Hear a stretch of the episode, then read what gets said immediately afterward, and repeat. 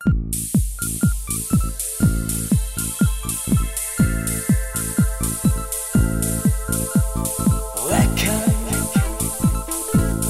welcome to the Hippie Highland.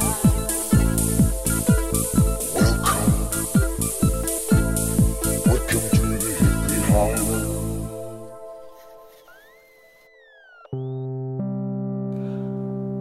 不负责任，不下结论，只提问题，用音乐的角度重新看待世界。大家好，这里是西高地电台。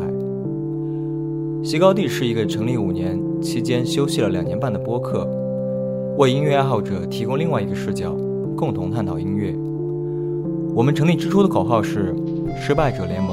鲁瑟的人生指南。虽然经历了休息重启，但让我们一起不忘初心啊。大家好，这里是西高电台，我是阿迪。这是我们时隔很长时间之后的第一期节目，往后就按照这个编号重新开始，不定期更新。一转眼，西高地出现在这个世界上已经是五年前的事情了。我自己也在这个期间度过了三十岁这个转折点，还当了快两年的爸爸。从主流媒体工作变成了全职的广告导演，我们的乐队浆果商店也发了第一张 E P， 距离下一次录影的时间依然不敢确认。当年的你们如果还在收听的话，应该也一样开始或者正在经历人生的另一个阶段了吧。也许你听出来了，这是我第一次录节目，提前写好了文案。嗯，就让我们保持这样子的节目的新的调性吧，相信我可以的。在不做节目的日子里面，基本上我还是依然保持着听播客的习惯，也会常和友人们戏称人分两种，就一种是听播客的，一种是不听播客的。然后朋友可能会很暴力的说，那你讲就是一种有文化，一种没有文化。虽然我不是很同意他的意思，但是我只能说我不是百分之一百同意吧。因为听播客时候人的状态，或者是你是一个会去选择听播客的人的话，那么你平常的生活方式一定和嗯普通生活的人不太一样吧。嗯，因为刚刚说这几年我还是一直在听播客嘛，那么我常听的呢就是捕鸟万如一，就是李如一他的 I P N 播客网络旗下的灭茶苦茶、一天世界、影像、声东击西，以及声东击西的其中一个主持人徐涛的另外一档节目叫做硅谷早知道，还有就是看理想里面梁文道的所有节目，什么一千零一夜啊、八分啊之类的。当然还有我的好朋友也是我公司的 partner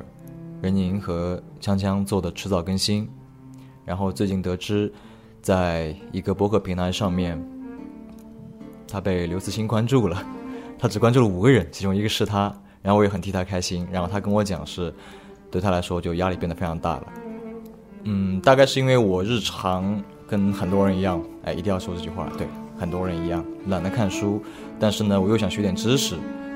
为获取讯息要找一个能够比较好的被动吸收的路子，算图个心理安慰嘛。但这也成了我日常驾驶的时候，特别是长时间驾驶的时候不犯困的一剂良药。这算是西高地电台再次和大家碰面的第一期节目，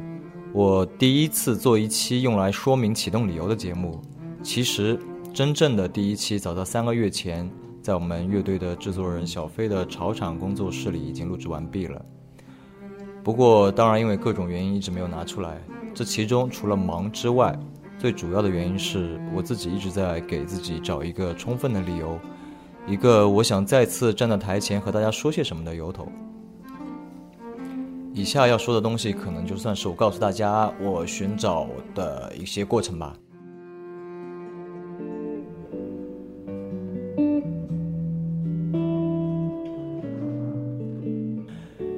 大概是因为最近一个多月的时间里的样子，我把办公室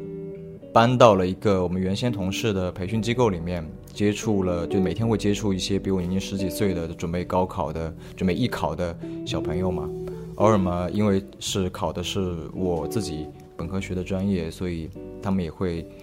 让我去偶尔来做一些专业上的建议。而且不知道自己何德何能吧，时不时的会被朋友喊去商讨一些事情，总是以一种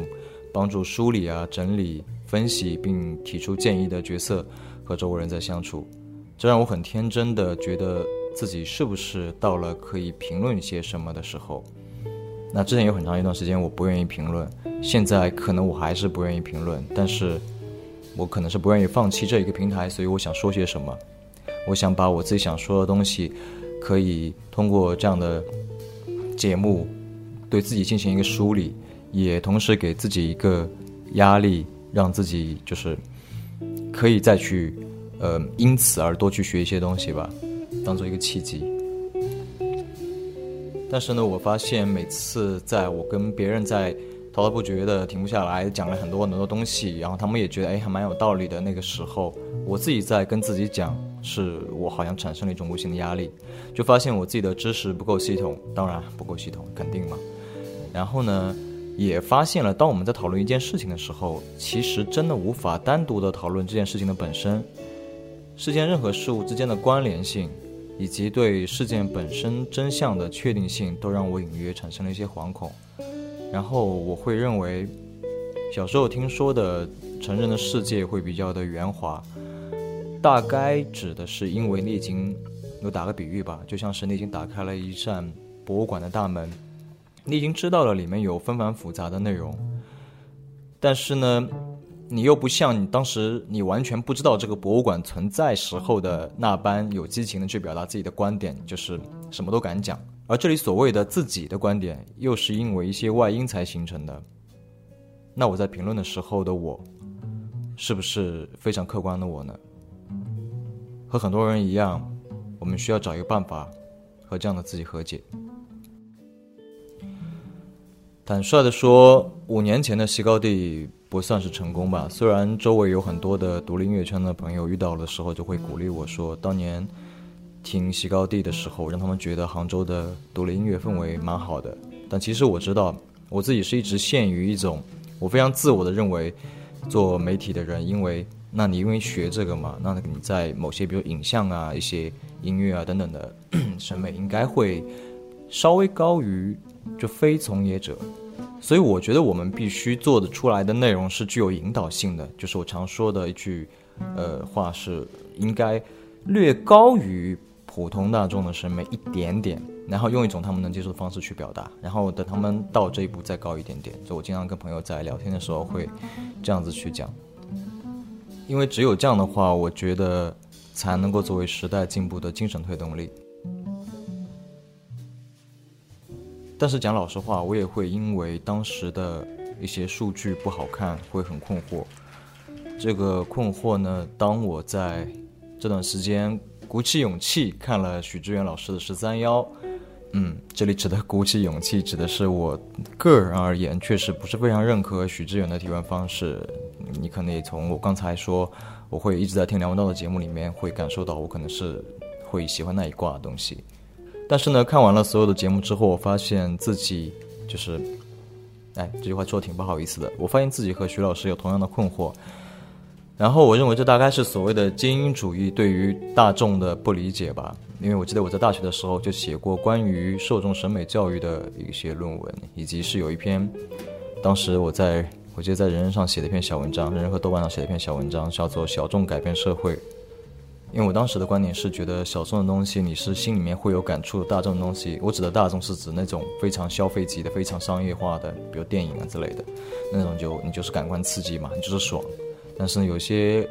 相对小众的歌也好、影视作品也好、艺术作品也好，你看完之后你心里面是真正的你会去思考嘛，那那么当这些思考的年轻人长大之后，那么他们会成为社会的中坚力量，那这个时候是不是那个时候形成的那个他在社会上运作着，大概是这个一这么这么样子一个主题吧。然后呢，其实我自己知道我自己这样的装逼思想是一直没有改变的，虽然显然我的知识量是远低于许知远老师的，但是我记得印象深刻，当我看到他访问马东和陈嘉映两位老师的节目之后，第一次有了些释然，我知道了自己应该还是只能够从得到类似节目中说的那种百分之五的人的认可，我就会觉得满足吧。之前上文提过的遇到的独立音乐圈的乐手朋友们，在我这边属于是百分之五的这些人。具体那些那两期节目里面聊了什么，大家可以移步许知远老师的十三幺去观看。对我来说是嗯，不算是解答了问题，但是让我释然了。那么所以说，作为一个做内容的人而言，因为我觉得我的播客也好，我的广告也好，因为我比较注重广告的逻辑，而不单单是好看，不单单是制作。是，这个可以以后再慢慢聊。还是我写歌，那有些人，我看到音乐上有人在评论，是他有认真的看我歌词，然后知道其实我所有歌里面是在讲同一个意思，那我很感激这样子的人。反正我也觉得我是想说话嘛，对吧？那么一个做内容的人，我现在是认为应该最大限度的把我想说的东西用一种合适主题并且可以让尽可能多的人接受的方式去表达出来。类似的方式就比如说电影《降临》，或者说是一部纪录片叫做《Ugly Delicious》，套用一句大家所熟知的句式，也就是说，当我在怎么样的时候，我在说什么。这里的怎么样在西高地中自然指的是和音乐相关的事儿，而什么那就只能到时候再看了。如果要说目的，就是希望听到我们节目的朋友们能够在遇到事儿的时候能够问几句为什么，而我自己当然没有答案，但这个为什么是让我们思考的，可以引起我们思考。嗯，对，没办法，谁叫我被这位奇强的奇强学者梁道长深深影响了。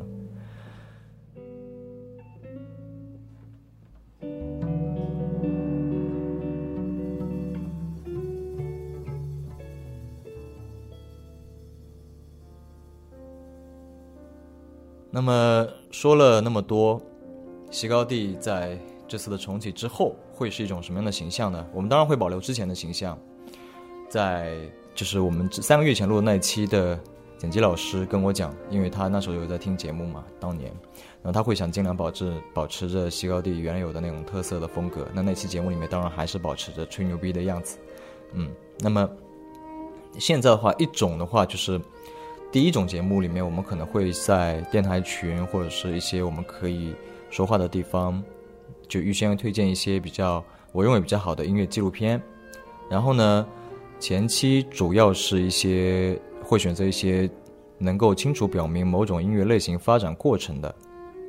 然后呢，这样的节目会像过去那样邀请很多的相关的或者是比较了解这种音乐类型的朋友一起来聊天。因为我其实一直吧。有一种非常强烈的那种感觉，就是历史上的那些人物，其实他们当年也和我们 一, 一样是一些非常具体的人，我产生了这样的认知。那么换句话说，也就是说，我们不要把他们当做一个一些几十年前几百年前这样的人来看，而是尽可能的把自己带入到那个时代，或者说尽可能的类比现在，那我们觉得会对事物很多的事情有新的了解或者见解。这句话听起来好像有点理所当然，但是真的带入是有难度的。举个例子，就是我们在中学时期学语文课的时候，都会我们都会要求我们去了解这个创作背景、作者的生平。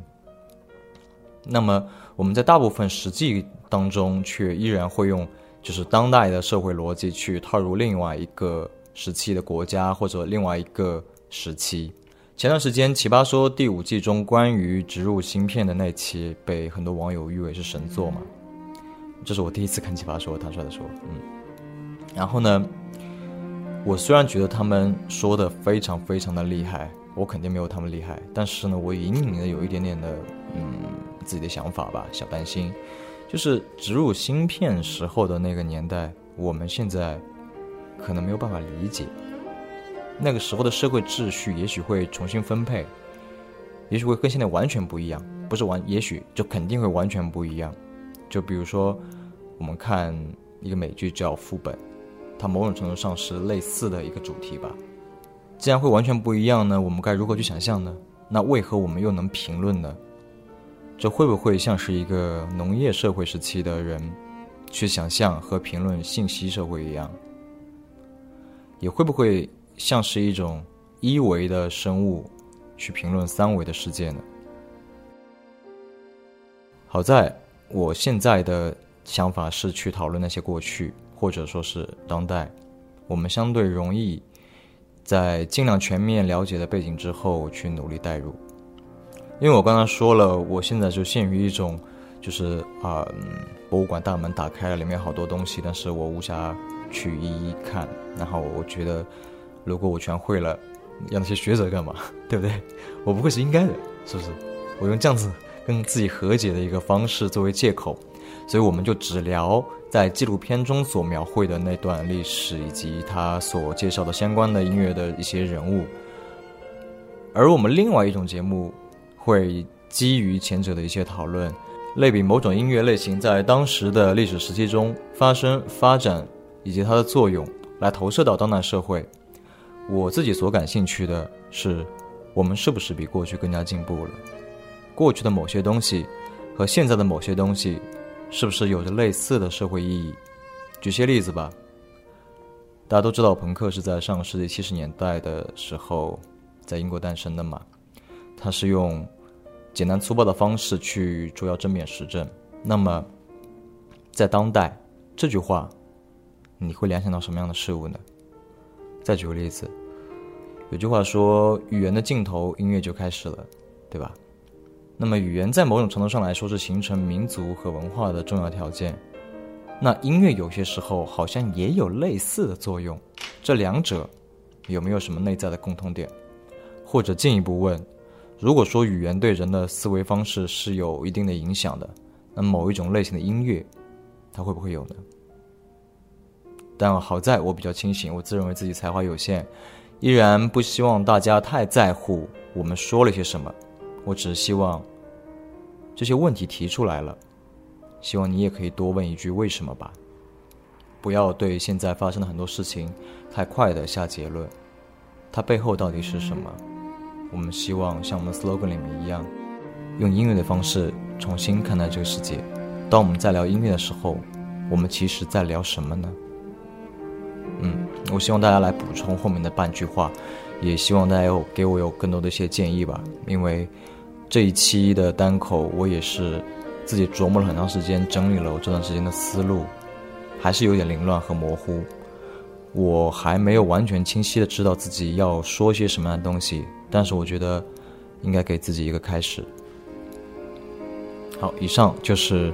西高地电台重启之后的第一期节目，我是阿迪，谢谢您的收听。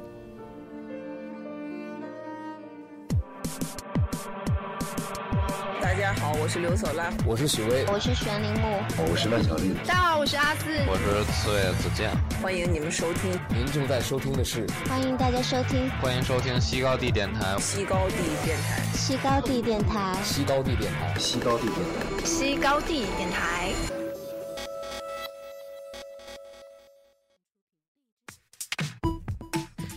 如果你有兴趣进一步了解我们暂停的日子里都在忙什么，或者对于节目有什么希望可以讨论的，可以添加我们的微信公众账号 Hippie Highland， 也就是 H I P P I E H I G H L A N D， 或者关注我们的微博西高地电台。我会在节目播出之后在这两处放上我们微信群的二维码，大家可以进群一起讨论。或者你也可以在网易云音乐、虾米、荔枝 F M、 喜马拉雅 Podcast 和我们保持联系，我们下期再见。